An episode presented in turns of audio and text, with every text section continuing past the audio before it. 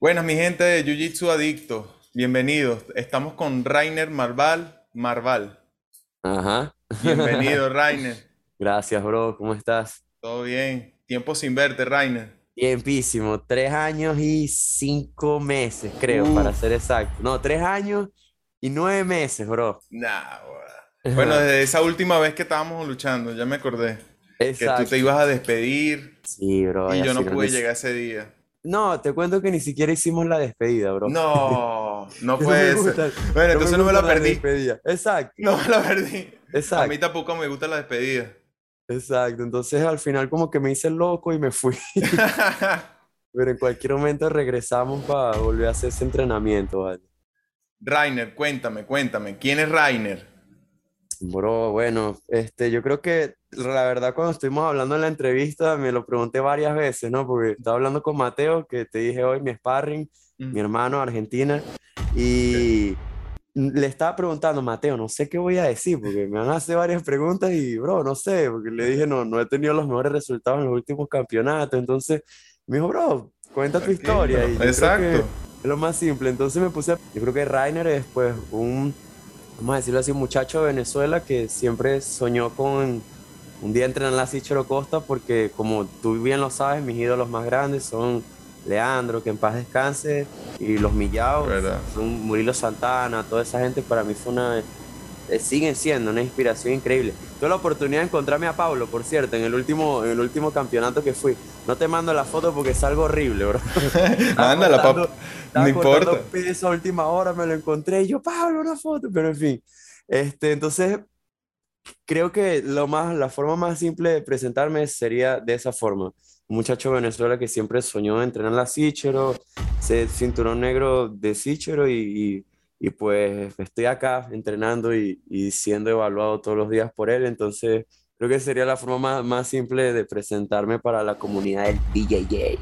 Bienvenidos, Jiu Jitsu Adicto, con Rainer. Rainer, mira, cuéntame, chamo, ¿cómo te fue en el último eh, campeonato?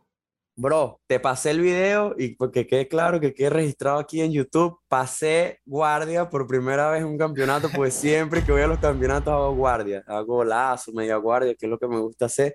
En este campeonato pues me vi obligado a pasar porque cometí un error al principio de la lucha uh-huh. y mi oponente me ganó la espalda, entonces ya le dieron cuatro puntos que me pareció horrible porque se los dieron y que de una vez, o sea, ni siquiera estabilizó y se los dieron. Y cuando yo, yo le pasé la guardia al tipo, no me dieron los puntos.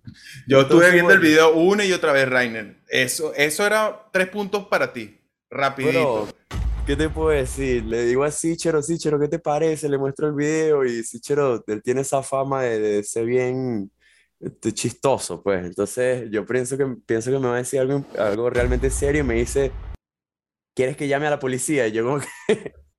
Pero el tipo tiene la razón porque me dice, tenías siete minutos para finalizar. No finalizaste, se fue a la decisión de los juicios y bueno, eso es lo que pasa.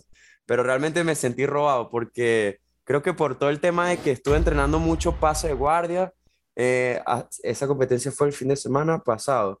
Hace un mes y medio tuve otra competencia y no hice peso y me fui a una categoría de arriba, la de medio pesado, que es hasta ochenta y ocho kilos. Yo compito como peso medio.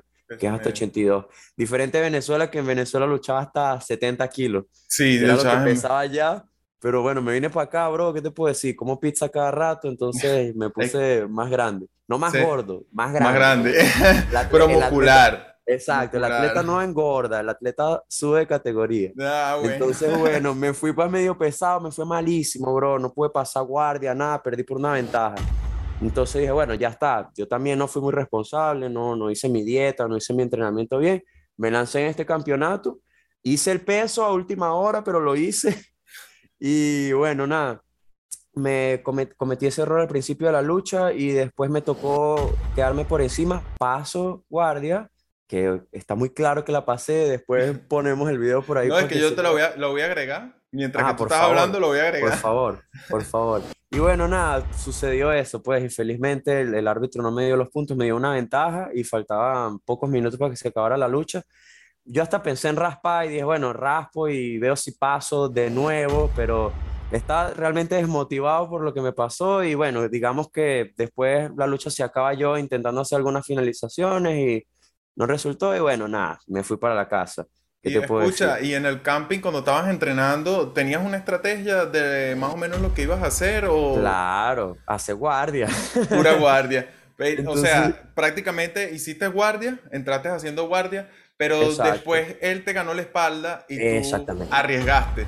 Exactamente. Ahí dije, bueno, nada, salí de, de, de, de la toma de espalda que realmente no duró mucho porque yo como que empecé a girar, girar, girar y ahí consigo salirme. Ahí recuerdo que le... hago una pegada en el cuello y la otra en el pantalón, que le decimos aquí dog, eh, perro loco, que no, no sé cómo explicar. Es, es un principio, es una, un pase de guardia bien básico. Lo que tienes que hacer es hacer una pegada en el pantalón de la persona y la otra en, en la, arriba en el cuello. Entonces vas, vas como que abriendo y pasando. Entonces, bueno, nada, me puse a hacer eso, lo intenté unas tres veces, en la tercera pum, pasé. Y bueno, pasó eso, no me dieron los puntos y ya está, ya estoy inscrito en el próximo campeonato que es el mes que viene y bro, a seguirlo intentando porque me he dado cuenta de una cosa que me pareció bien interesante acá cuando llegué, que yo si junto todos los campeonatos que tengo, yo creo que no llego a cincuenta campeonatos. Los muchachos con los que yo entreno acá, bro, o sea, todos han luchado cien veces, tienen doscientas medallas fuera los campeonatos que, que, que fueron y no ganaron medallas y Y es algo que te motiva bastante porque... Claro, seguir. Exacto, pues yo pienso como que no, o sea, estoy reclamando y eh, tengo, vengo de dos malos resultados. Cuando las personas con las que entreno, que muchos nombres los conocerás, Yago Giorgi, Thiago Barros, tipos que, bueno, eran, son mis ídolos, los veo todos los viernes, que es el, el entrenamiento mixto de todos mm. los pesos. Entrenas con duros, entonces. Bro, duro. No, imagínate, o sea, tengo la oreja, no sé si se ve ahí. Oye, pero... pues, muéstrala. Ahí se ve un poquito. Bro, se, se rompió encima de lo que ya se había roto. O sea, oh. ya intenté todo. Ponerme hielo, drenarme la oreja, no sé más qué hacer. Y es culpa y, de esos perros, ¿viste? Ya va, pero una pregunta. ¿Y te lo has drenado cuántas veces? Ya, si te soy sincero, que yo me acuerdo tres veces. ¿Tres veces te lo has drenado? Cada oreja. Pero cada... ya no lo hago más, bro, porque no funciona. Este, y lo he intentado todo, me compré hasta el casco, ¿sabes? El protector. Sí, ya sé cuál Mateo, es, el de lucha. Ajá, y Mateo en uno de los entrenamientos me dio un crossface, bro, ya, pum, me arrancó el Uf, casco. No. Y me dio el crossface. Nah. Entonces, dolió, dolió. Para que no te lo vuelvas a, a colocar otra vez, plácata. Porque no, imagínate, acá en Brasil ellos son muy estrictos con eso, tipo, no estrictos, sino que digamos que el Jiu Jitsu se vive mucho. Entonces claro. ya cuando te ven con un protector, que te ven bien arregladito, Ay, ya te empiezan no. a hacer varios chistes, pues, porque acá es muy normal ver a un tipo con kimono todo roto, feo, pero resulta que el tipo es buenísimo. O sea, no. sabe todas las posiciones, finaliza a todo el mundo. También existen, por supuesto, los casos del tipo que tiene un kimono bien bonito y finaliza a todo el mundo. También. Ese es el que yo quiero hacer. ¿Pero cuál es el más común? ¿Pero cuál es el más común? El más común hoy en día, porque antes se veía más la, el tema de los kimonos rotos y eso, pero sí, Chero, de un tiempo para acá se ha puesto, digamos, como que bien profesional y bien estricto con el tema de los kimonos. Entonces, no. ahí, ahí pasó lo que, que te mandé la foto. Este, hay tres tipos de kimono, blanco, sí, azul y negro, vi, y, lo y los, tres son, los tres son, como él dice, padronizados, pues tienen todos, todos cumplen un mismo pa patrón, padrón, ¿es patrón o padrón en español? Es patrón. Patrón. Ajá, entonces todos cumplen un mismo formato, que es el tema del Cícero Costa acá, en el pecho y en la espalda. Y para si que no represente la los, academia. Exacto, y si no tienes los kimonos de él, él te deja entrenar una o dos veces con cualquier kimono, pero eres obligado a comprarlo. Eso sí, él te da beneficios de pagarlo en veinte partes si tú quieres, pero ya, tienes ya, que bien. tener el kimono en la academia, que es eh, este que está acá. Entonces, tiene Listo. el parche atrás. De todos modos, no se ve bien, pero lo voy a, me lo pasa con una foto y yo lo pongo. Yo te lo paso. es, que tengo, es que casualmente los tengo aquí al lado. Y si no es de la academia, como este, tiene que tener los parches de la academia. Listo. ¿Pero él, Entonces, te, él te da los parches o tú los compras aparte? Él te los da, él te los da, tú solo ah, los listo. pegas. Pero bueno, entonces sí, en resumidas cuentas, fue lo que pasó en la última lucha, me puse bien triste, pero ya está, me pones el video aquí para que todo el mundo vea que pasé guardia, porque no, le pasó la guardia. Escucha algo, escucha algo, vamos a colocar el video, pero también los que ven eh, el video en YouTube tienen que comentar y decir si son tres puntos o no son tres puntos. Sí va, me parece bueno, me parece bueno. Y le escriben a Rainer en su, en su Instagram preguntándole si son tres o no son tres, él va a hacer una encuesta. Por favor. El día que salga el video va a ser una encuesta. Por favor, claro que sí. Rainer, cuéntame algo que a mí me, a mí me ha dado curiosidad. ¿Cómo es entrenar en Brasil? Dame un ejemplo. Cuando tocaste el tatami por primera vez, ¿qué notaste de diferente entrenar en Brasil a entrenar en Venezuela? Bro, eso es una pregunta excelente porque la respuesta es súper, eh, la tengo así ya acá. Lo diferente es el profesionalismo. Allá yo me acuerdo que, bro, mira, depende mucho del profesor, por supuesto. Claro. Alexis, que era nuestro profesor, Alexander y Ronald, ellos nos daban cierta libertad de, pues nosotros hacer un chiste en la clase o alguna cosa parecida. Acá no. Eh, también nunca pasa eso que allá pasaba, que de repente el tipo llegaba muy tarde y lo dejaban entrar, o llega y, qué sé yo, eh, complementa o saluda primero a los cinturones menos graduados. Acá es muy profesional, muy profesional. Me acuerdo que cuando entré, o sea, ya las personas te ven como que esperando que tú hagas una reverencia antes de entrar al tatami, saludes al profesor que está dando la clase, no se permiten chistes dentro de la clase. Hay un profesor que yo tengo que es Igor, que es el de la clase de las cinco de la tarde, uh-huh, y que es el profesor de la clase de las siete. También, este, que el horario de las siete es un horario más suave también, no es de competición, pero también hay algunos chamos en ese horario que compiten y tienen otras obligaciones el día a día también y por eso no compiten, no entrenan en los otros horarios. Pero ese profesor Igor, él nos deja hacer algunos chistes entre la clase, la clase de él es más como que dinámica. Más divertida. Pero en los horarios... Exacto, pero en los horarios de competición, hermano, no se puede sí, hablar, sí. no se puede hacer chistes, si se está eh, mostrando técnica y tú estás hablando con una persona, te van a dar un jarabe de lengua que, que ellos llaman de esculacho, te van a esculachar, horrible, ¿Y qué te, te van a decir de todo, pues. Bro, mira, no, no te mandan ni a hacer flexiones porque te, te bajan tanto la moral con lo que te dicen que tú te quedas calladito. Yo recuerdo que una vez este, estaba haciendo un chiste con un amigo y el profesor estaba pasando la técnica y él me dijo como que, en pocas palabras, me dijo como que, ah, buenísimo, entonces para eso te viniste tú a Venezuela, para estar echando chistes en la clase en vez de ver la ah. posición. Bro, yo me quedé así como que, quedaste? obviamente que no, yo estoy aquí para entrenar. Entonces, eso realmente te, te hace ser mucho más profesional, pues. Y... además de eso, del, del tema de que pues no, no tienes tanta libertad para jugar y hacer chistes y esas cosas, la, las técnicas. Yo creo que cambia demasiado ese tema también. A nivel técnico, ¿cómo lo ves? ¿Cómo lo ves a nivel técnico? ¿Ya profesional? Muy, bro, altísimo, altísimo. Es un nivel demasiado alto porque recuerdo que nosotros allá trabajábamos siempre que íbamos a algún, algún campeonato, hacíamos mucho sprawl, eh, un pase de guardia, mm. eh, una reposición de guardia, alguna cosa así. Acá no, acá realmente cuando, cuando yo llegué me di cuenta que, que son demasiadas cosas, bro. Yo llegué acá, yo no sabía hacer guardia matrix, yo llegué acá y no, y no, no tenía mucho juego de la reinvertida. Yo sabía hacer media guardia ya, que fue lo que siempre hice. Bueno. Pero cuando llegué acá me dije, no, imagínate, por ejemplo, ahorita estaba haciendo específico de eso, de guardia matrix, de, de la reinvertida, y me di cuenta que son muchísimas cosas porque...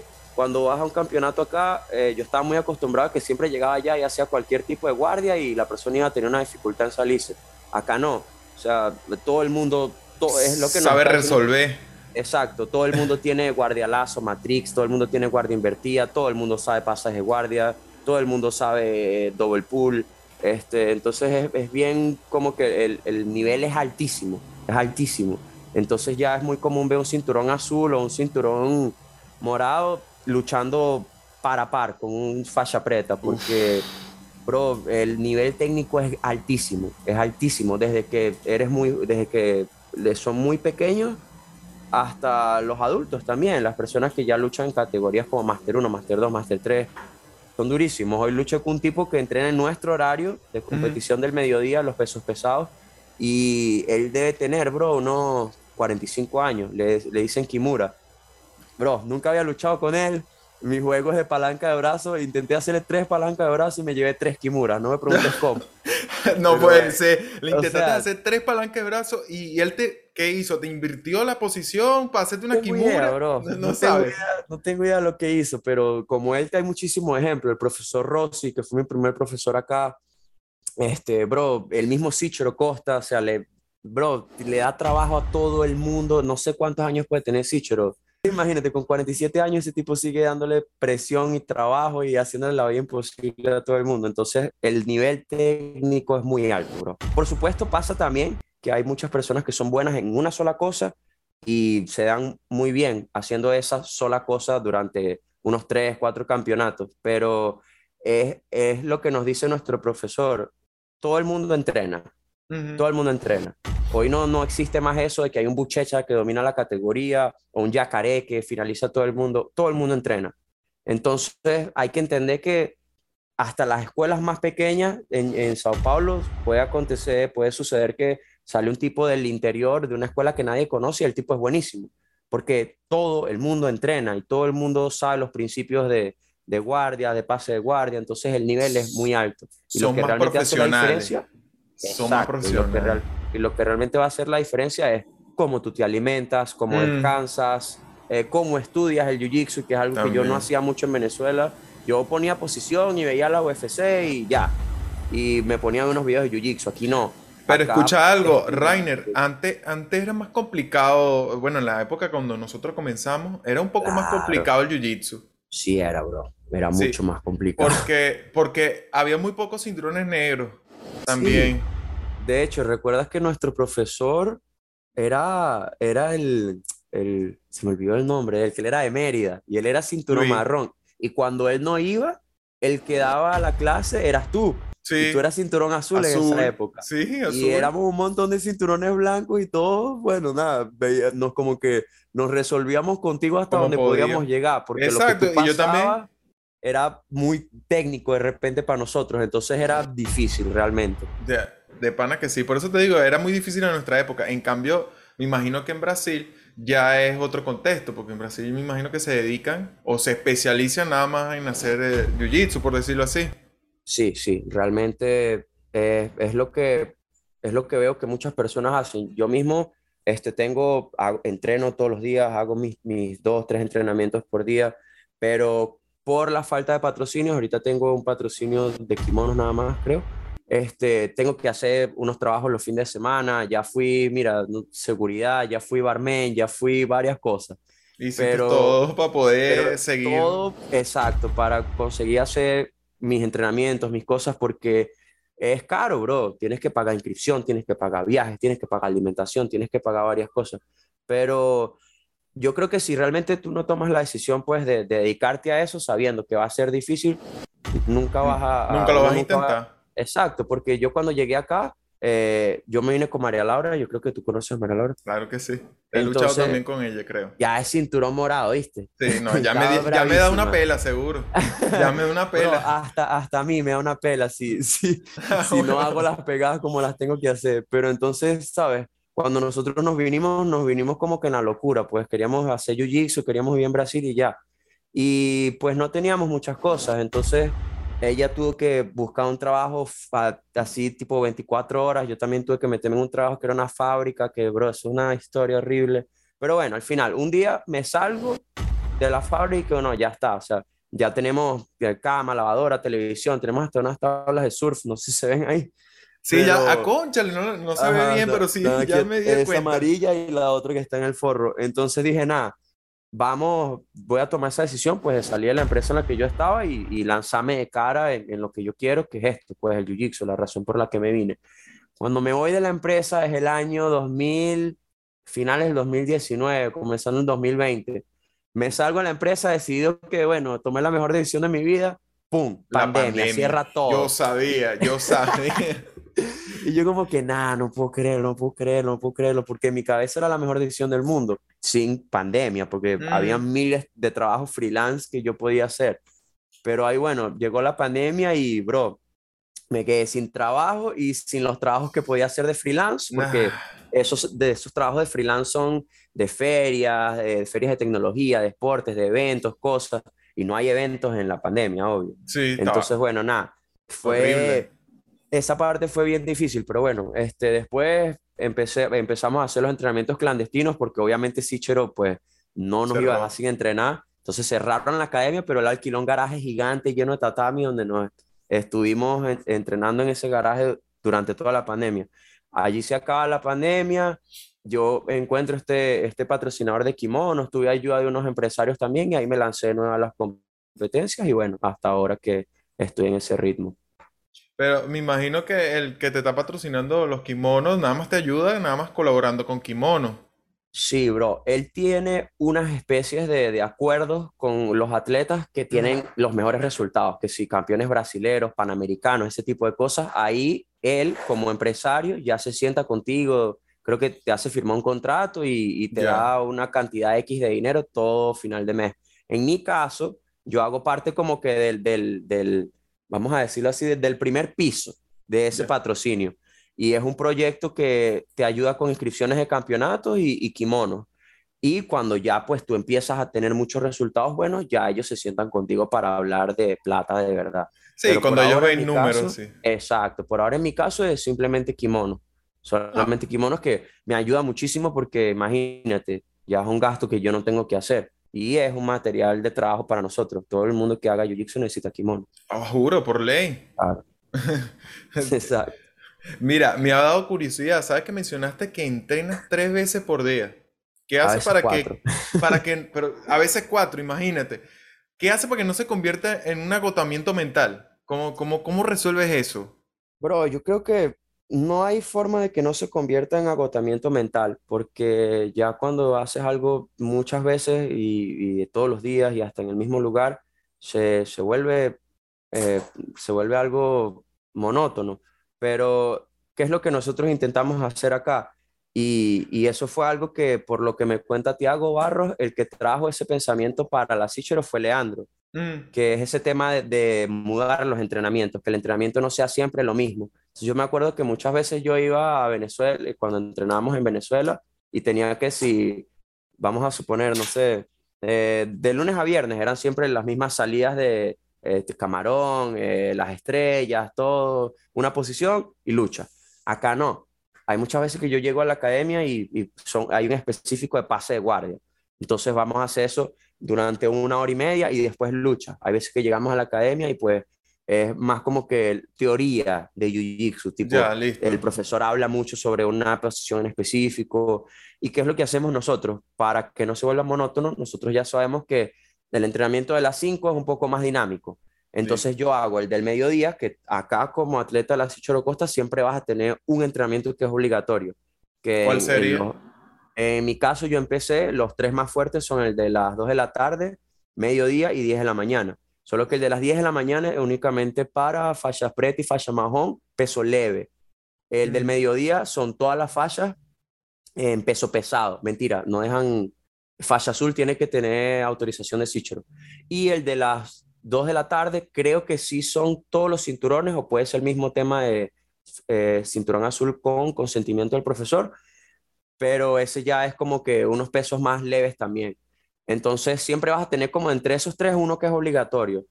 El segundo, que es lo que yo hago, escojo el de las cinco de la tarde o a veces el de las dos, que son unos entrenamientos más dinámicos, te dejan conversar un poco más, entonces no se son hace como tan más libres para que exacto. tú no te vuelvas exacto. aburrido, y... abrumado. Exacto, el tercero ya depende de mí porque es posición y ahí pues yo entreno lo que quiera entrenar ese día. Hoy por lo menos hice pases de guardia, eh, de la ría invertida y esas cosas, pero es algo que pues yo decido. Entonces no, se, no, se, no es aburrido porque es como que yo monto mi propio treino de posición. Y el último eh, sería musculación, que es en el gimnasio. Pero muchas veces hago solamente el mío obligatorio, posición y pesas, porque no, no todos los días consigo hacer cuatro entrenamientos. De hecho, es raro que yo haga en una semana, que yo entrene más de dos días o más de un día cuatro veces, extraño. Generalmente siempre hago tres. ¿Pero por qué? ¿Porque no te alcanza el día o tienes que hacer otra, otras cosas? Bro, muchas veces la cabeza me gana. Porque ¿sí? algo que me he dado cuenta yo acá es, es una cosa que nos dice mucho el profesor Pedro Crichel, que él es el que se encarga como que la parte de jiu-jitsu sin kimono acá en la Cícero. Okay. El tipo es un genio. Él fue el que, para que tengas una idea, él le enseñó a hacer guardia a la pela a Keenan Cornelius y a Diego Pato. O sea, no puede ser. El tipo es un genio, bro. Ya fue campeón mundial sin kimono también. Él siempre nos dice que nosotros tenemos que acostumbrarnos cuando eh, ganamos la espalda o cuando llegamos a una posición buena. Mm. Tenemos que acostumbrarnos a pensar que estamos cansados. Porque él dice, en cualquier lucha profesional de jiu-jitsu competitivo, cualquier torneo, cuando ustedes le ganen la espalda a alguien, cuando ustedes le pasen la guardia a alguien, ustedes van a estar cansados. Entonces ustedes tienen que aprender a luchar cansados. No existe eso de que no, estoy cien por ciento y tal, voy a pasar a guardia. No, él dice, ustedes siempre van a estar cansados porque pues tuvieron dificultad para bater el peso, porque ya lucharon cinco veces el mismo día, o porque de repente la primera y la segunda lucha que les tocó fue porrada, entonces están muertos, están cansados. Entonces acostúmbrense a luchar cansados. Y eso es algo que realmente todo el mundo hace acá. Todo el mundo aquí, tú puedes ver a cualquier persona muriéndose, es muy extraño que alguien descanse. Todo el mundo hace, si son diez luchas, se hacen las diez, si son siete, se hacen las siete. Entonces yo creo que realmente es una cosa de cabeza.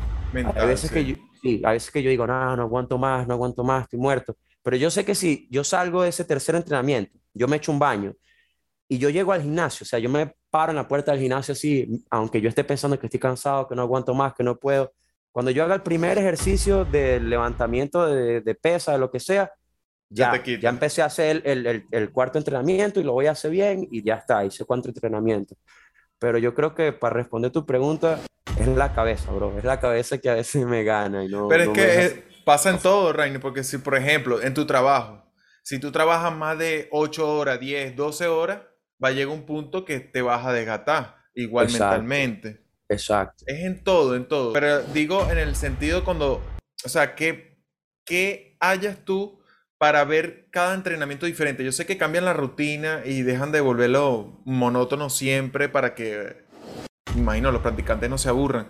Pero, claro. ¿qué piensas tú cuando dices, concha, le tengo que volver ahí, estoy agotado? No, esta no. es la última lucha. Es difícil porque realmente... No se te viene nada a la cabeza. Muchas cosas. El primer pensamiento es agarrar mis cosas y me... Otra vez. Para mi casa. Pero siempre pienso como que es una cosa que un, un profesor que tuve, de hecho, él, él, tengo dos tatuajes que me hice porque ese profesor siempre repetía esas palabras y él siempre decía que uno tiene que entrenar para luchar con la persona que no existe.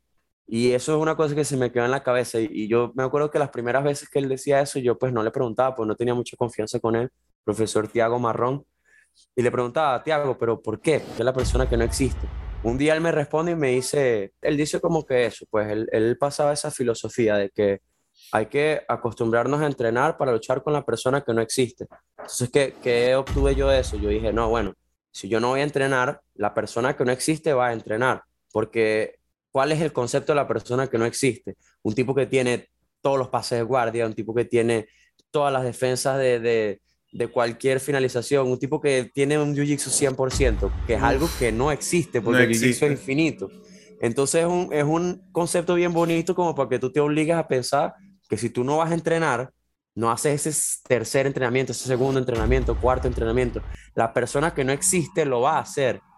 Entonces ¿Qué? Cuando llegues al entrenamiento ya estás un paso atrás de él, y es lo que yo pienso siempre. Yo digo, principalmente el, el tipo ese que, con el que perdí la última lucha, o sea, estoy picadísimo porque de verdad que en el, en el último campeonato que luché de esa federación, mm. mi segunda lucha, que ya fue para la final, sí. se la gané a un compañero de él, que es más graduado, el tipo ya es cinturón marrón, lo graduaron Uf. casualmente después de que, de que él perdió esa lucha contra mí, y yo dije, bueno, ya está, es de la misma academia, obviamente lo voy a ganar. Bro, bueno, me robaron, ¿qué te puedo decir? Estoy súper picado y me pongo a pensar hoy que estaba haciendo, Mateo me dice, bueno, vamos a hacer ese último entrenamiento de posición, y yo estaba, bro, cansado de pana, y dije, no sé, ¿será que voy? ¿Será que no voy? Y ahí pensé, dije, nada, ese tipo que, que me ganó en la, en la última competencia me lo voy a volver a encontrar, y si no entreno ahorita, capaz él está entrenando, entonces entré no. en esa paranoia y entrenar. Y es lo que hago siempre, bro, me intento convencerme de que la persona con la que yo voy a luchar está entrenando, está entrenando, está entrenando. Entonces, y tú tienes que entrenar más y más y más y claro, más para alcanzarlo. Es la única forma de ganarle, bro, la única forma de, de yo ganarle a la persona con la que voy a luchar, sabiendo o sin saber con quién voy a luchar, es de esa forma, entrenando.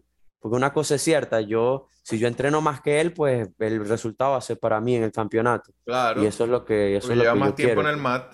Eh, exactamente. Y al final hay un libro bien interesante que es de un autor venezolano. De hecho, se lo presté a un amigo que estudia psicología y no me lo devolvió. Y se, ¿Cuál era es el, el arte de la inteligencia, bro? ¿Cómo sientes el, el cambio del jiu-jitsu a partir que pisaste Brasil? Ajá, bueno, eh, mucho, mucho más técnico. Ya, yo creo que ya no soy tan, tan caimán como, como decíamos, como decimos allá. Yo creo que ahorita soy un Rainer más técnico, ¿sabes? El tipo con, tomándose un, un, un té con los lentecitos, estudiando así, oh, qué interesante y tal. Ya no soy tanto ese bambán yendo para los lados así. Duro. Intentando... Como un, un típico cinturón blanco que empieza forcejeando. Como, como, como, como un rinoceronte que solamente va para adelante, ¿sabes? Investiendo todo, tumbando todo. Ya no, yo creo que ahorita ya, ya me... Eh, por, por, pues, por las influencias, las, lo, el jiu-jitsu que, que, que me rodea, así, mis compañeros y tal... que yo veo que ellos son súper súper técnicos también, les gusta mucho como que estudiar eso, posición y tal. Entonces yo creo que es lo que más ha cambiado, así. ¿Y cómo, cómo, cómo estructuras eh, tu jiu-jitsu para que entrenes tanto, tantas veces al día y no te abrume tanto? ¿Cómo lo estructuro? Bro, haciendo el entrenamiento lo más dinámico posible. Ahí, ahí nosotros tenemos una... una uno de los específicos de pase de guardia, que es bien interesante, bro, y es algo, no sé, si algún día tú mismo como profesor, si, si lo quieres compartir con alguien, este, que a mí me gusta muchísimo hacer eso, porque es bien entretenido. Eh, son, son tríos y una persona, la que queda por fuera, mm. se quita el cinturón y pasa la fascia por dentro de la tuya. O sea, que él te tiene agarrado de esta forma. Ya, correcto. jalando, ya, ya. ya. Y, ajá, él te está jalando. Y tú tienes que pasarle la guardia uh. a ese tercer compañero que está en el piso haciendo guardia. ¿Cuál es la, la brincadera, como dicen aquí, o el juego? El juego es que no puedes, o sea, no puedes hacerle a, a él el camino fácil. O sea, él tiene que llegar a, a pasar la guardia a la persona, pero con, haciéndole, contigo haciendo presión, intentando... jalarlo para que él no pueda pasar la guardia a esa persona. Pero o sea, no al cien por ciento, o sea, no, que no jala al no al cien por ciento, pero exacto. Como... Y si tu compañero llega y, y bro, y pasa, porque resulta, Mateo, que es mi, el, el brother que te digo de Argentina, que es mi hermano, tipo, es para mí, si tienes la oportunidad, busca el B J J Stars con Fere, de los pesos medios. Stars. B J J Stars, te voy a mandar el link ahorita. Y me vas a ver como coach, fue una de mis primeras, mi, vamos a decir, mi debut como coach, buenísimo porque se llevó el cinturón esa noche. Oh, Mateo para bueno. mí es, y va a ser, por supuesto, con certeza lo vamos a escuchar muchísimo en el futuro, de los mejores pasadores de guardia que yo he visto en mi vida. Y él es el que me, es uno de los responsables por, por, por ese cambio que yo tengo así en mi estilo de, de, de ser guardiero e intentar pasar guardia o ser pasador. Entonces... Está ese específico que hacemos mucho, de esa persona jalándote. Vamos a suponer que yo soy el guardiero uh-huh. y mi compañero está intentando pasar mi guardia y mi otro compañero está jalando a ese compañero para que él no me pase la guardia. Es súper entretenido, es buenísimo porque imagínate, si tú eres capaz de pasarle la guardia a ese compañero tuyo a sabiendas de que hay alguien jalándote. Te está frenando. Exacto, y frenándote, brother, estás listo para pasar la guardia a quien sea. A quien sea. Entonces, yo, no, no depende de mí, únicamente depende de mí en el entrenamiento libre de posición, que ahí yo armo mi entrenamiento, pero yo intento siempre hacer ese tipo de cosas, pues, eh, como te dije, además de mi horario obligatorio, que es buenísimo, es con el profesor eh, Leandro Ronald, que nosotros llamamos el Ronaldinho. Este, mm. Si lo quieres buscar después también en YouTube, bro, deleítate con las palancas de, de tobillo y de brazo. El tipo es brutal, es un jiu-jitsu. Me encanta que él sea el profesor de, de mi horario fijo del mediodía porque él fue uno de mis primeros profesores cuando yo hacía el horario de, de los pagantes porque estaba en, la, estaba en una empresa ahí de mierda y tal, creo que ya hablamos de eso. Pero bueno, este, mi, mi estilo también se parece muchísimo con el de él. Y... Es genial cuando ten, tenemos la, la, la opción de accesos específicos porque el entrenamiento se vuelve súper dinámico, bro. Y no, no se vuelve pesado porque estás ahí en esa, riéndote. A pesar de que el entrenamiento está siendo súper serio, te estás riendo porque, ¿sabes? Te está costando. Me pasa, me pasa con Mateo que todo el mundo siente que la hora en la que tú vas a descansar es cuando tú estás de pie jalando a la persona. Mm. Hermano, déjame decirte que si el tipo que está pasando guardia es demasiado bueno pasando guardia, te vas a cansar demasiado intentando jalarse con mi madre porque, ¿sabes? Porque, bro, es difícil, me pasa mucho. La mayoría de las veces cuando hacemos ese específico, uno de mis compañeros siempre es Mateo. Y cuando mm. me toca a mí jalarlo, bro, parece no un puede. Coro, ¿sabes? Es tipo, yo, bro, yo me llego, yo me pongo así tipo que me agacho para pa intentar poner todo mi peso así sentarme en el tatami para que él no avance y me arrastra, como oh. si fuese un perro bravo arrastrando al dueño, bravo. ¿Sabes? Entonces también pasó que era yo el que estaba haciendo guardia y el tipo me pasó y la persona, nuestro tercer compañero, lo está jalando, pero casi que, bro, jalándolo con toda su fuerza y Mateo no se despegaba de mí. O sea, claro. Las pegadas de él son tan fijas, su pasaje de guardia es tan eficiente que, bro, parecía un pitbull, ¿sabes? Cuando muerde, que no suelta. Que engancha y no, y no, no suelta. Yo estoy soltando las piernas, dándole patadas y, bro, pegado, pegado a mí. Yo como claro. que, Dios mío. Pero bueno, en fin, respondiendo a esa pregunta, yo creo que así es la forma más fácil, con... con específicos dinámicos y, y, y, y técnicas diferentes, específicos diferentes. Es la forma más fácil. Y a nivel eh, psicológico para distraerte, ¿qué, qué utilizas? ¿Entras mm. con una canción o vienes escuchándote una canción? Pero generalmente eh, sí. Cuando es algo que ahorita por lo menos que tengo ese problema que tengo las dos orejas hinchadas, ah. este, no puedo poner mi audífono y eso... lo odio, porque ese ritual, yo lo llamo un ritual cuando voy ahí a entrenar, que pongo mi música y tal, es como que es parte de mi día a día, entonces eh, intento poner música en la casa antes de irme, pero no es lo mismo. No, no, es no. algo que, que realmente siempre hago, porque creo, creo no, de hecho lo estaba buscando en internet y los beneficios son increíbles, bro, de la, o sea, la, vamos a decirlo así, la tranquilidad que te, que te da, por lo menos escuchar una música que te gusta bastante, o en nuestro caso que tenemos excelentes exponentes en el hip hop venezolano, el mismo Cancerbero suena oh. durísimo en, en Cícero Costa al mediodía, ¿viste? Cuando ¿Lo me pone? La, claro, cuando me dan la oportunidad de poner música, de hermano, lo pongo a todo volumen si es posible. Escucha, ve, pero y, ¿cuál y coloca? Ves a estos, y ves a los brasileros aquí, el corazón tucum, tucum. Buenísimo, buenísimo. Y lo repiten y todo. Claro, con el acento de ellos, un corazón, tucun, tucun, tucun, pero es gracioso, bro, es buenísimo, porque les gusta también. Sí, les gusta el hip hop. Claro, bro, aquí ellos son muy, ellos tienen el oído bien refinado, no podemos olvidarnos que la cultura brasilera en, en, esa, en ese ámbito tipo de música y artes es, es, bueno, tienen, esos tipos están haciendo música y arte desde hace muchísimos, muchísimos, muchísimos años, entonces son bien, el gusto del arte es bien refinado. Entonces realmente ellos reconocen tipo la salsa, que es algo que se escucha bastante en Venezuela, de repente un sí. merengue. Ellos cuando la, pues, cuando la cosa suena bien, que ellos ven que, que tiene una composición musical muy rica, sí si les gusta. Sí lo disfrutan. El regga- Imagínate, el reggaetón no suena mucho acá. ¿No suena reggaetón? No, bro, aquí pegó Despacito y, y yo creo que ya. Porque ahí ellos algunas músicas de Bad Bunny que uno de repente pone... por joda, sí, pero no, no les gusta mucho, porque aquí tienen el funky brasilero, que mm. ya es algo mucho mejor que el reggaetón. Si me, no. si me, me dejas opinar, el reggaetón a mí, bueno, a veces escucho una que otra canción, me gusta, pero, bro, el funky brasilero es algo que yo pongo en mi audífono para ir a entrenar, y a veces eh, llegas a los entrenamientos y, y está ese cha, cha, cha, cha, cha, todo volumen, entonces... Te motiva. Bonito. Claro, bro. Estás loco, la cosa se te, se te mete en el cuerpo esa música y parece que estás poseído, bro, no sé. Era algo que Alexis hacía mucho también, él ponía unos funky ah, malísimos, sí. pero bueno, funcionaba. unos funky malísimos. Que... No, esos, esos de él eran malísimos, bro, pero aquí ponen unos buenos, ¿oíste? Y de pana Oye, pero sí, así sí como evoluciona en el tren. Así como evoluciona el Jiu-Jitsu, me imagino que también evolucionó la música funky. Claro, claro ah, que sí. Bueno. Lo que pasa es que en esa época ya habían buenas, pero él estaba empeñado en escuchar las mismas de allá de, ya, de, ya. de cuando él fue para Brasil, que no, no sé cuándo es que fue esa vaina, pero no, vale. Buenísimo, de pana lo extraño demasiado. Ah, buenísimo. Te iba a hablar de, de tu portugués. ¿Te costó hablar portugués? Bro, es súper agradecido, a, a, aprovechando que estoy hablando de él, de Alexis, súper agradecido con él porque...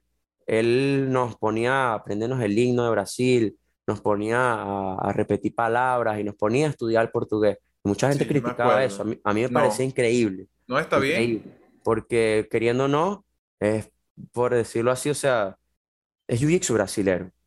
Entonces, yo creo que, coño, lo mínimo, es una cosa que Mateo dice siempre, lo mínimo de lo mínimo es dar el máximo. Entonces, yo creo que lo mínimo para quien es practicante de jiu-jitsu es por lo menos sabe un poquito de, de, de portugués, pues, para de repente si te encuentras un brasilero que está en tu país perdido para luchar un campeonato, lo puedes ayudar, o, claro. o para saber una técnica, o sabes, lo mínimo, es lo mínimo que podemos hacer porque, pues, aquí fue que se, todos sabemos que el origen es japonés, pero aquí fue que, pues, que se desarrolló, a, se, se desarrolló hizo famoso. Y, pero eso, eh, me ayuda mucho esas clases de él. Y cuando ah. llegué fue difícil, pero ya, ah, ya estoy bien, ya me sé hasta los, los palabrones, como ellos dicen aquí, las groserías y eso. También, pero claro, ¿y qué fue bro. lo primero que aprendiste, la, la, las groserías? No, lo primero que aprendí, hermano, fue eh, partes del cuerpo, por supuesto, las técnicas, porque ya no era... Por ponerte un ejemplo, ya no era vuelta canela, sino cambaleota. Cambaleota. Entonces, tuve que aprenderme varias cosas. Ya no era... ¿Sabes esa posición cuando, cuando tú estás en...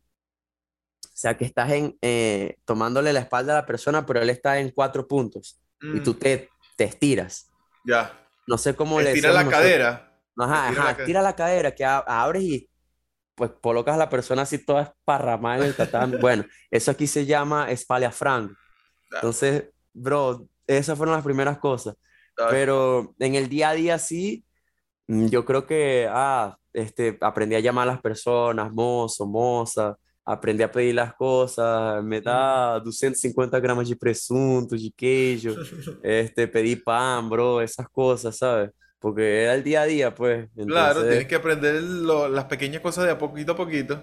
Sí, eso fue lo, lo principal, las comidas, eh, direcciones, los nombres también, porque aquí todas las avenidas tienen nombres de, de, de personas y esas cosas, entonces ya no es más la avenida Simón Bolívar, sino, eh, bro, ¿qué te puedo decir? Es eh, Almirante Lobo, es, no, es, no. George Cochrane, hay muchas cosas. Se complica. Se complica, entonces yo creo que eso. Y hoy en día lo que más me, me estoy así enfocando es en quitarme un poquito el, el, el acento, así que lo tengo, ya no se me nota tanto, pero las personas así que hablan conmigo todos los días sí, sí me dicen que sí, se nota un poco. ¿Por qué pero, me lo quiero quitar? Me parece súper interesante, fascinante. Sí. Cuando llegaste por primera vez a, a, allá al gimnasio, me imagino que llegaste a, hablando español. ¿Y sí te entendían? Claro, sí. Ellos entienden español bien si tú les hablas despacio. Despacio. Uh-huh. Pero si les hablas rápido no entienden nada. Y es increíble cómo... Si hablas despacio te entienden todo y si hablas rápido no te entienden nada. Es muy gracioso eso. Ahora, yo creo que para nosotros es más difícil entenderlos a ellos. Porque sí, sí, es un poco más difícil. Es muy extraño todo. Pero es, es bien bonito, ¿sabes? Porque yo, el portugués tiene varias palabras que como que resumen cosas que nosotros decimos con varias palabras. Y, y es bonito como una palabra expresa tantos sentimientos. Por, lo, por ejemplo, un ejemplo que yo le doy mucho... Este, a algunos amigos que les intento enseñar español, uh-huh. es que para nosotros decir que nos hace falta una persona y tal, nosotros decimos te extraño, o te echo de menos, o me haces mucha falta. Ellos no, ellos dicen yo siento saudade. Y saudade, sí. solamente uh-huh. la palabra saudade uh-huh. o saudade, que es la pronunciación correcta, abarca todo eso. No tú hace falta. Una, ajá, tú le dices a una persona, pô, man, tú con saudade, tú con saudade de você. Ahí ya es como que todo eso, ya este extraño, te echo de menos, quiero que vengas, ya todo eso junto. Entonces, es bien bonito como ellos tienen esas cosas, respetan mucho la pronunciación de las letras. Nosotros en Venezuela, que, que de hecho, eso lo aprendí acá, no es Venezuela, es Venezuela. Porque con, con v- eso, eso. Ellos eso. acá dicen, eh, respetan demasiado eso. Entonces, para mí, es súper difícil cuando me llama cualquier brother y me dice, hey, Rainer, vamos ahí. Y yo, hey, vamos. Entonces ellos, no, no es vamos, es vamos. Y yo como que, bro, imagínate, durante veintitrés años de mi vida no diferenció una B de la otra. Entonces ahora aquí tengo que decir Rainer Marval. No es Marval. Rainer Marval, es Marval, porque es con V. Entonces hay unas cosas que son ladillas, bro, pero, pero es bonito también ver cómo ellos hacen una buena utilización de, Del... de la lengua que, que hablan. Pero yo, se puede ser que ellos noten más la, las pronunciaciones, porque ellos tienen otro tipo de... Bueno, están acostumbrados a escuchar el portugués y me imagino que ellos pronuncian mejor el vocab- vocabulario, supongo, sí. O utilizan más la B. La utilizan, este, utilizan mucho la letra H también. La única letra que para ellos es muerta, por, lo, por el tiempo y la experiencia que yo tengo aquí, es la R. Por lo menos aquí yo siento eh, r- raramente y es muy bonito cuando este, María Laura o Mateo, alguien que habla español me llama Rainer. Porque Rainer. Aquí es Rainer. Rainer. Y, ja, y a mí Rainer me suena Jaime. No me gusta. Entonces es como que incómodo eso, porque no me acostumbro todavía a ser Rainer. Pero al, al mismo tiempo es como que es bien entretenido cuando alguien me pregunta mi nombre y soy obligado a pronunciarlo así porque es diferente. Y ya era extraño en Venezuela, entonces aquí ya es más extraño. Sí, es que es, el nombre, tu nombre es extraño. Es bien gracioso, pues, porque las personas aquí... Aquí en Ryan, y yo no, Heiner. Y hay personas que me dicen Heineken, como la cerveza. Entonces, ay, bro, es gracioso, es bien gracioso. Pero, ¿qué te puedo decir? Yo entiendo, porque también mi nombre es así, también fastidioso, y tengo que estar... Bueno, tú igual que yo, seguro ya debes tener varios diplomas de grabación, ah. de cualquier cosa mal escrito. Todo el tiempo, todo el tiempo. Siempre, bro, es algo con lo que simplemente tenemos que aprender a vivir. Hasta con la pronunciación, es normal. Exacto. Es no, normal. Ya me acostumbré. Cuando me dicen el nombre mal, yo así. Ah, sí, es como que ah, yo soy es. Yo mismo. Ese mismo es. Ya no le pido mucho a las personas, es como que bueno, por lo menos lo intentó. Hizo el intento. Exacto. Rainer, ¿qué, qué, qué atletas tienes tú referente en el jiu-jitsu que tú tengas como ejemplo y que quieras seguir? Bro, indiscutible, el único... Por supuesto, Tainan, Tainan Dalpra, Tainan. Tainan es el hombre, no hay comparación, no existe una comparación, no existe, o sea, es lo que veo todos los días, pero no es, el, no es la primera persona que empecé a ver, porque cuando yo era cinturón azul, él era cinturón azul. Mm. Lo que pasa es que, bueno, hoy el tipo es cinturón negro, él no paró en la pandemia, no sé dónde diablos estaba, yo tengo mi teoría de que estaba en, dentro de una cámara del tiempo Saiyajin, ah, bueno, porque no es posible que el tipo esté luchando como está luchando, y yo creo que fue en la pandemia que todo el mundo paró de luchar y él estaba haciendo específicos con sus profesores, seguro. El brujo, tal, Rafael Méndez, qué sé yo. En fin, no fue la primera persona que comencé a ver, mis ídolos siempre, todavía lo son, por ejemplo, el eterno Leandro Lo, eterno para siempre, los Millao, Murilo Santana, varios, pero ahorita, ahorita el actual que veo así siempre, que a, a, cuando se acaba esta entrevista, después en mi próximo entrenamiento lo que voy a ver es Tainan Dalpra. Tainan, Tainan, sin duda. ¿Y, y qué, qué lo hace, qué te hace, eh, o sea, tener como referente a, a Tainan? Bro, desde que yo vivo aquí ya tuve la oportunidad de encontrarme con varias personas, así varias figuras del jiu-jitsu. Ever Santos, este, mira, este tipo, de verdad, si él ve esta entrevista, lo siento, Ever, pero fue mi ídolo durante mucho tiempo. Me lo encontré en una fiesta ahí. Bro, o sea, yo sé que no deberíamos estar en una fiesta, somos atletas de jiu-jitsu, pero yo estoy bebiendo, él está bebiendo y ya está, ¿sabes? Los dos estamos haciendo lo malo, por así decirlo, dentro de los ámbitos de lo que es lo correcto para un atleta. Y el tipo me trató súper mal, bro, me trató súper mal, me, me... Yo como que le dije que soy fan y tal, que no sé qué, que vengo de lejos, que, que placer en, eh, conocerlo y tal. Y el tipo básicamente me dijo como que, brother, y tal, yo quiero vacilarme en mi fiesta, vete por ahí, no me estés fastidiando y tal. ¿Así tan despectivo te trató? Así, bro, y yo como que, que, mira, yo te juro que si ese piazo de perro no fuese de este tamaño, hermano, le entro a coñazos, ¿viste? Por desgraciado. Muy pero, grosero. Eh, no, el tipo es gigante, ¿viste? No se me pasó por la mente nada decirle algo. Yo, ¿y te fuiste? Ah, okay, me fui. Y no, fue chimbo porque me la cortó demasiado. Estaba no, es que cualquiera. Súper feliz en la fiesta y tal, mi brother se estaba yendo. Un brother mío que estaba ese día conmigo, mm. que también presenció eso, se estaba yendo para California y le estábamos haciendo la despedida. Y resulta que después de esa escena, yo a súper arrecho regresándome con él en el carro y yo, no, qué rechera ese tipo y tal, es un idiota. Bueno, hoy en día ellos entrenan juntos en Atos y son Ay, panas, yo. Bro, para que tú veas. Y yo, para que tú veas, no son ser. Panas y yo tuve ese... O sea, no me, además de... de él, me he encontrado con otros, otras personas y me parecen que son, tipo, no son todo eso que yo veía en, en la televisión, en YouTube y tal. Entonces, Tainan, porque como persona no he tenido la oportunidad todavía de encontrármelo, pero o sea, lo he estudiado, bro, eh, soy un stalker cien por ciento de Tainan. Sale una lucha nueva de él en YouTube y me llega una notificación al teléfono. De una. Entonces... Eh, lo admiro mucho como persona, de, a pesar de que mucha gente lo criticó, que él eh, se fue para Estados Unidos y que habla inglés y tal, Yo no veo nada malo en que un atleta profesional de jiu-jitsu se enfoque en hablar inglés, porque queriendo o no es el lenguaje universal, y, y por eso hacerlo. Es que el tipo hace tanta plata, por eso es que tiene una Range Rover, por eso es que es millonario, bro, porque marca seminario en cualquier lugar del mundo porque él habla inglés. Claro. En cualquier lugar del mundo las personas hablan inglés. Igual, entonces, si tú te pones a ver Rafa Méndez, André Galvão, porque están en Estados Unidos. Exacto, y los criticaron mucho. Por supuesto que sí, se, se pudieron haber quedado en Brasil y claro que iban a tener éxito de cualquier forma, porque hay una economía aquí que permite que, que pues tengan dinero y todo eso. Claro. Pero hay muchas cosas que no iban a tener que allá tienen, que no necesito nombrarlas porque todo el mundo se las imagina.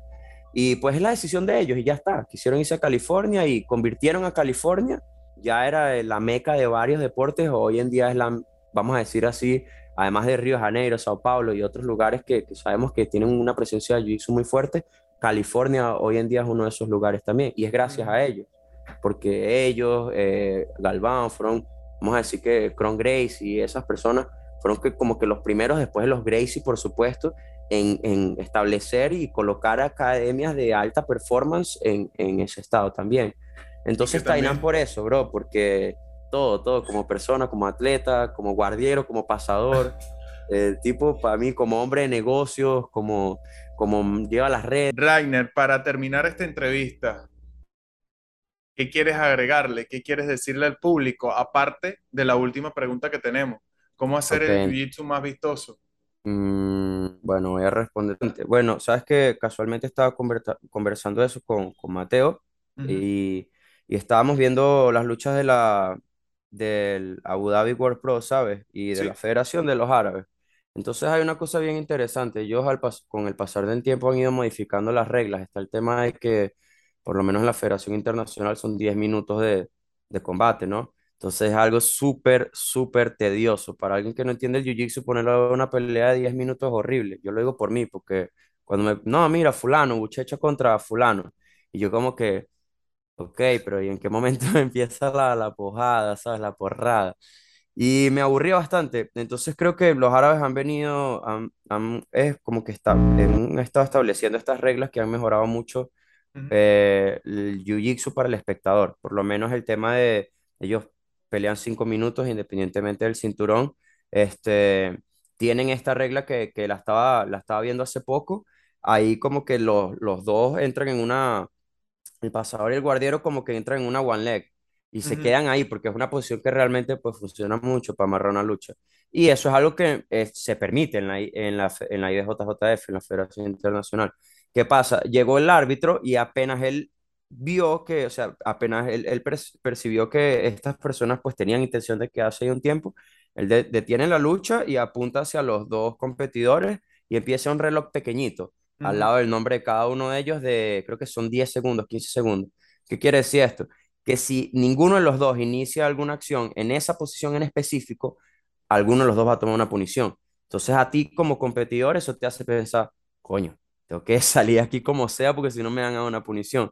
Y como competidor, pues tú sabes, a veces por una punición, una ventaja, se pierde, se gana una lucha.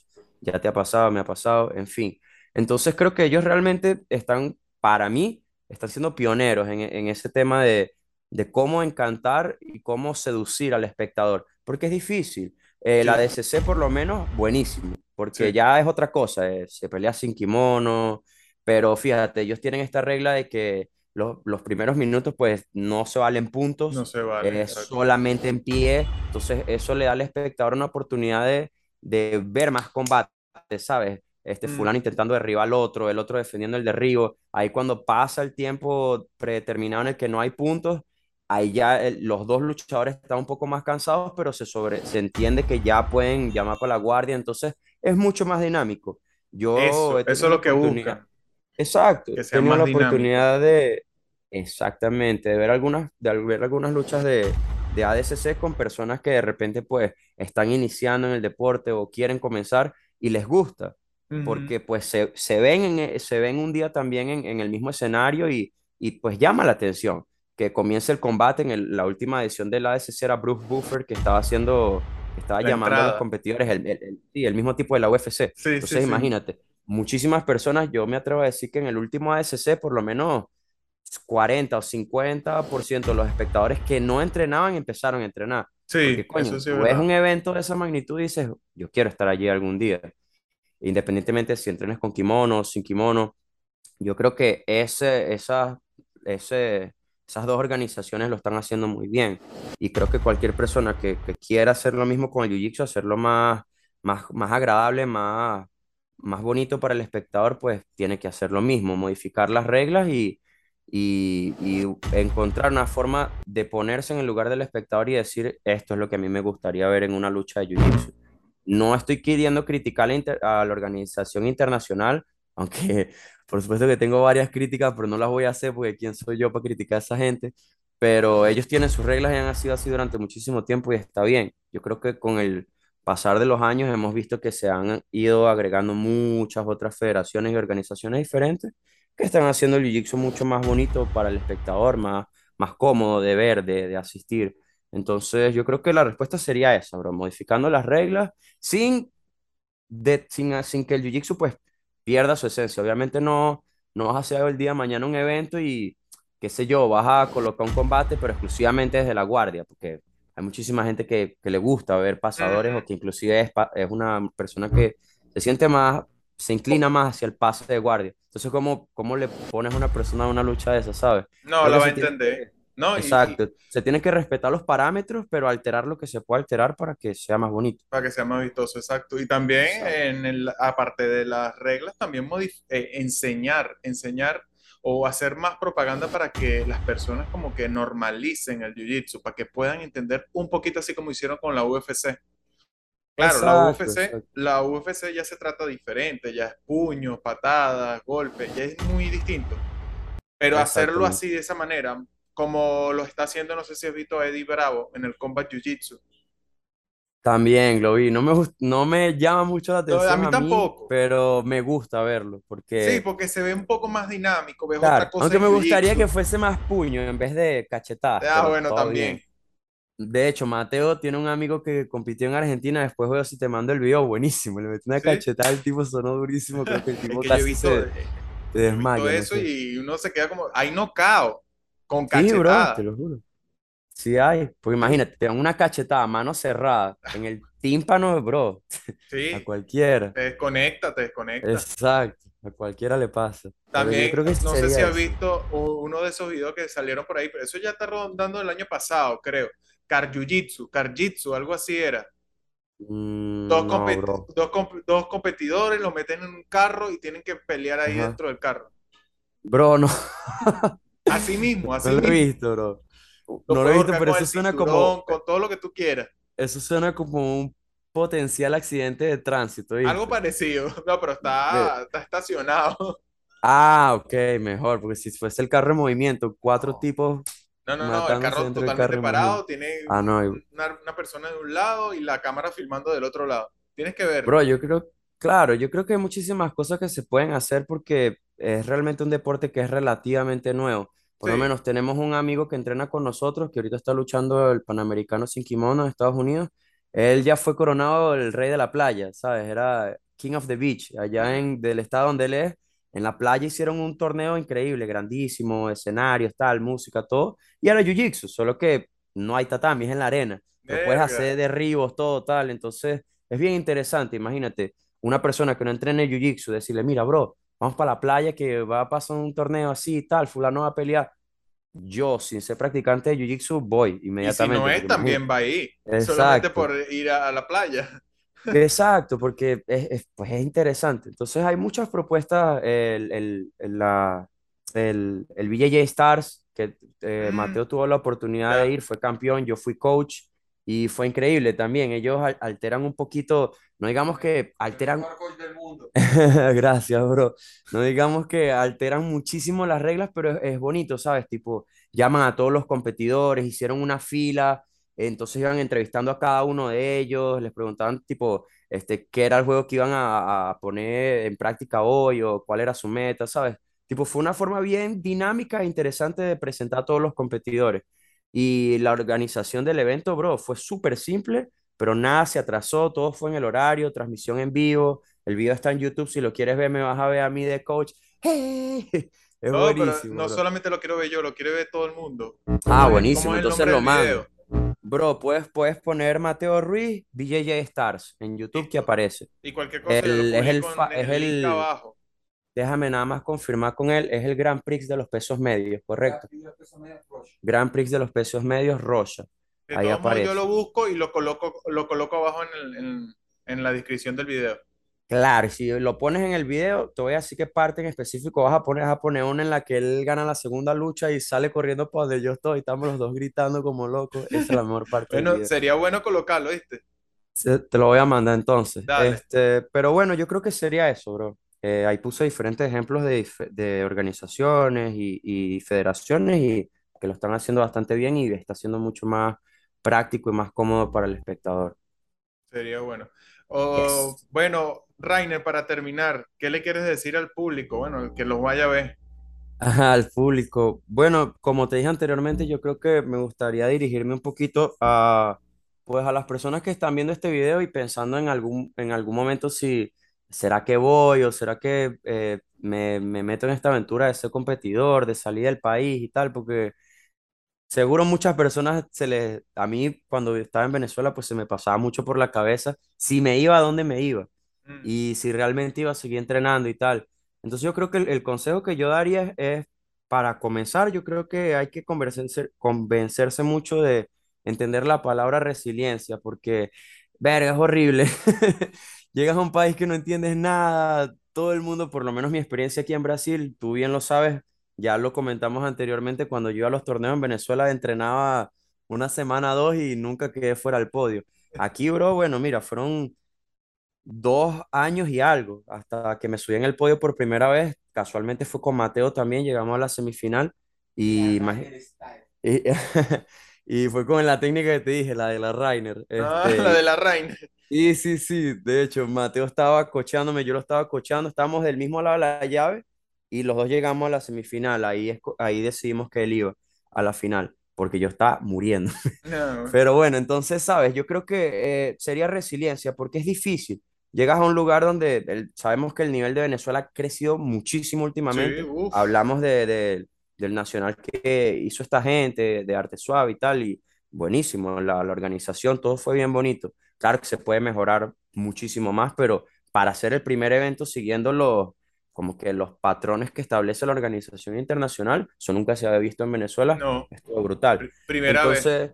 Exacto, yo creo que para las personas que pues están pensando en salir y competir, háganlo, porque no voy a mencionar nombres, el que vea este video que sienta la culpa, pero mira, yo veo el jiu-jitsu de, de las personas que entrenaban conmigo, que todavía están allá, y hermano, hay cinturones marrones que pues hasta el sol de hoy yo no los he visto haciendo un twister, un berimbolo, algo que yo practico hoy en día y se me hace difícil si, lo, si paso mucho tiempo sin practicarlo. Entonces no, realmente no consigo entender. Muchas personas que verán este video me van a criticar, él se fue para Brasil y se puso agrandado y tal. Pero no, es una realidad. Si, si no, quieres hacer creo. este deporte, tienes que estar afilado en, en todos los aspectos. Y Antes, tienes que conocer cuando, bastantes técnicas. Exacto. Cuando uno de nuestros amigos se fue, Miquelino, me acuerdo que siempre decía, tú ya, hasta ya, ya estabas un poco más separado del entrenamiento. Él, no, que el jiu-jitsu moderno, que aquí es diferente, bro. Mira, yo lo insultaba y le decía, tú lo que estás es loco y tal. Yo voy a llegar para allá y le voy a hacer bayana a todo el mundo, voy a pasar la guardia a todo el mundo. Pues eso es lo que hacíamos allá, entramos bayana, pase de guardia y unos dos, tres tipos de guardia. Hermano, cuando llegué aquí yo pensé que sabía pasar. Hasta hoy no sé, ¿sabes? Te topaste y, con y, la realidad. Embargo, Y, y está el video que te mandé del último campeonato que pasé guardia y no me dieron los puntos. Entonces es dificilísimo. Son una cantidad innumerable de técnicas. Yo pensé que era hacer guardia y pasar. No, hay tres mil tipos de pase de guardia. Aquí está Mateo el Matador, que es eh, experto en pase de guardia. Y bro, yo pensé que existían tres. Existen miles. O sea, hay mil tipos de guardia, mil variaciones de guardia diferentes. Entonces, mi consejo para esas personas, si ya estás en un cinturón que es pues cinturón marrón o negro, tienes que irte y entrenar en un lugar que haya jiu-jitsu first class, así tipo jiu-jitsu nivel mundial. Y si estás en los cinturones más... Exacto. Y si estás en los cinturones más bajos, pues blanco, azul o hasta rosa, hermano. Todos los entrenamientos que puedas hacer por día. Entiendo que la situación en Venezuela pues es realmente difícil para conciliar el trabajo con, con las obligaciones deportivas, pero esa es otra cosa que pues uno tiene que plantearse. Mira, a mí siempre me gustó el jiu-jitsu, ha sido mi pasión desde que te conozco, desde que empezamos a entrenar en el Valencia Top Team, y fue algo que encontré relativamente tarde, junto con el surfing, que siempre sabía que me iba a gustar porque desde pequeño quería hacerlo, pero mis papás nunca me dejaron. Entonces cuando yo dije, nada, pues me voy, yo me decidí cien por ciento que independientemente del trabajo que yo tuviese que hacer o de las obligaciones que tuviese en un país extranjero, yo me iba a concentrar en, en mi jiu-jitsu, pues en entrenar lo máximo que pudiese y en mi surfing, que me gusta mucho también. Pero yo creo que en, en, es muy importante entender que si te vas para otro lugar, tienes que saber qué es lo que quieres hacer. Tengo muchos amigos que tenían resultados buenísimos en los campeonatos nacionales, se fueron para otro país y bueno, como que empezaron a hacer otras cosas y tal, y, y todo bien, porque he visto el crecimiento y ha, y ha sido en los diferentes países en los que están, pues fulano consiguió comprarse un carro, consiguió comprarse un avión, un yate, lo que sea. Bro, yo vuelvo y te repito, o sea, yo hasta el sol de hoy llegué al dos mil diecinueve y todavía ando a pie y en Uber, pero no me arrepiento ni un segundo de las decisiones que he tomado porque estoy viviendo el sueño, meta, bro. Exacto, estoy viendo la meta, lo que, lo que yo quería. Principio. Exactamente, yo salí allá y dije, yo quiero ser cinturón negro de la Cícero, quiero surfear olas gigantes, quiero vivir mi vida bien, quiero, quiero dedicarme a hacer esto, a hacer deporte. Y es lo que hablo con Mateo siempre. Bueno, entonces eso, continuando, yo creo que independientemente de lo difícil que pueda ser, estés en el país en el que estés, recuerda siempre que si tú respetas el juego y, y, y lo entiendes bien y lo tratas con cariño y con honestidad, él va a hacer lo mismo contigo. Eh, lo, lo he tenido, he tenido la oportunidad de verlo en, y sentirlo en carne propia, en esa experiencia del B J J Stars. Es un evento grandísimo y fíjate, o sea, ninguno de los dos venía de los mejores resultados, pero ya Mateo se estaba destacando mucho más. Y un día entrenando en, en la academia llegó, creo que, creo que veníamos de un mal resultado, no recuerdo, pero un día en la academia entrenando llegó un fulano, mira, necesito un cinturón, cinturón morado peso medio. Yo estaba fuera del peso, Mateo también, y él decidió asumir el compromiso. Fue una locura, se quitó seis kilos en un día, pero salió bien, fue campeón. Entonces, es lo que te quiero decir. Si tú respetas el juego y, y lo tratas con, con esa dedicación, le pones esa pasión, independientemente de, pues, si tienes unos días que estás trabajando o si estás ocupado trabajando, porque tengo varias responsabilidades dentro de poco, y no pasó un día que yo no dejase de ver posición en el teléfono, no pasó un día que yo no entrase en Instagram y busca qué es lo que está haciendo Tainan Dalpra o qué es lo que está haciendo fulano, ¿sabes? Siempre, ese es el mejor consejo realmente, respira, duerme, sueña, todo jiu-jitsu, porque en algún momento, cuando tú menos lo esperes, él te va a retribuir todo ese esfuerzo que tú le has dado. Yo todavía estoy esperando que me lo retribuya, pero no lo voy a dejar de intentar hasta que eso suceda, porque es el camino, bro, sabemos que es difícil, es arduo, pero ya lo mencioné anteriormente, lo dice Cícero siempre, todo el mundo quiere agarrar las flores, pero nadie quiere entender que para agarrar la flor te tienes que eh, calar un montón de espinas antes, ¿sabes? Sí. Entonces hay que aprender a convivir con eso, hay que aprender a convivir con las espinas, con el calor, la lluvia, a veces la falta de dinero, el campeonato es lejos, eh, falta de patrocinio, hay que aprender a vivir con todo eso y, y que te guste, que te guste pasar esa roncha, como decíamos allá, porque en rosa, estoy súper convencido, todo se rosas y, y va a ser muy bonito ver atrás y, y ver, ¿te acuerdas cuando estábamos allá de repente, no sé, no teníamos plata, salimos del campeonato y dividimos una porque perdimos, no nos fue bien? Y imagínate cómo serán las cosas de a veinte años, el, el, el futuro de cada uno de, de los atletas de Jiu Jitsu, pues que le esté dedicando y que le esté poniendo tiempo a esto, está lleno de oportunidades. Entonces yo creo que el mejor consejo sería ese.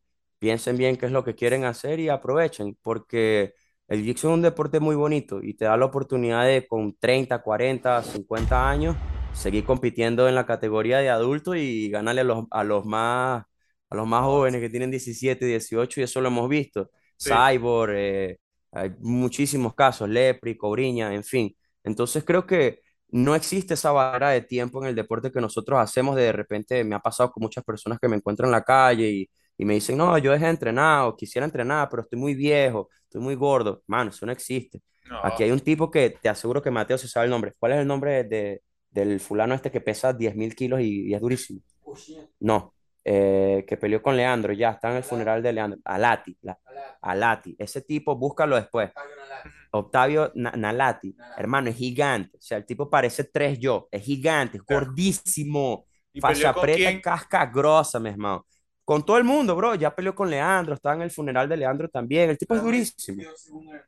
Dos veces vicecampeón mundial. Hermano, el tipo es gordísimo. ¿Cómo, cómo tú te le pones enfrente a un tipo de silice que no puede entrenar Jiu Jitsu cuando ya ha ganado múltiples títulos en diferentes federaciones? Y con su peso. Entonces, y con su peso. Entonces yo creo que ese es el mejor consejo. Siempre crean en ustedes, sin importar el resultado, lo que te digan. Yo ya he tenido profesores, he tenido amigos, bueno, amigos, que eso al final nunca son amigos, pero conocidos que me han dicho, bro, mira, pues, no, tu jiu-jitsu es feo, ¿por qué no te pones a hacer otras cosas? O, o nunca vas a ganar, nunca vas a conseguir tener nada con esto y tal. Con el tiempo a mí me ha gustado pensar que las personas que te dicen eso no se ven ellos mismos capaces de alcanzar algo. Y la forma de ellos sentirse mejor con ellos mismos es intentando denigrar a los otros o colocándolos para abajo. Sí, así que lo mejor es siempre creer en uno y tener un norte fijo, saber hacia dónde quieres ir. ¿Quieres ser facha preta de Rafael Méndez? Entonces haz una listica, un cuaderno, así como me acuerdo que yo lo hice, y, y piensa todas las cosas que tienes que hacer para llegar hasta allá. Eso sí. Fue lo que recuerdo perfectamente, hice una libretica y bueno, tengo que llegar a Puerto Ordaz, de Puerto Ordaz tengo que ir para Boavista, atravesar la frontera, pero ya está, se hizo y aquí estoy, aquí estoy dándote una entrevista contando mi experiencia. Entonces yo creo que el, el mejor consejo es ese, crean siempre en ustedes, tengan resiliencia y trácense una meta. Siempre es importante trazarse metas, no importa si ya eres campeón mundial, facha preta, tal, bueno, entonces hazte la meta de cambiarle la vida a muchos otros facha branca y que tengan la oportunidad de llegar hasta donde tú llegaste. Ya hiciste oh, eso, así, hazte así, la así. meta de crear una fundación para ayudar a muchísimas otras personas. Ya hiciste todo lo que se podía hacer dentro del jiu-jitsu. Bueno, entonces vamos a intentar llevar nuestro deporte y juntarlos con otras disciplinas, que lo mencioné anteriormente también. Conozco muchísimas personas que surfean, que quieren hacer jiu-jitsu, pero los no tipos agarran ondas, ajá, agarran olas de tres, cuatro metros, pero les da medio que vayan a un tami con gente que hace coñazo. Entonces, ¿sabes? Yo creo que hay, existe esa posibilidad de juntarnos con otros deportes y promover el nuestro, como lo han hecho muchas otras personas. Sí. Entonces, yo creo que ese realmente sería el mejor consejo. Gracias, Rainer. Muy agradecido. Bueno, qué bueno que hayas estado con Jiu Jitsu Adicción, con nuestro público. Y claro, espero tenerte de nuevo por aquí.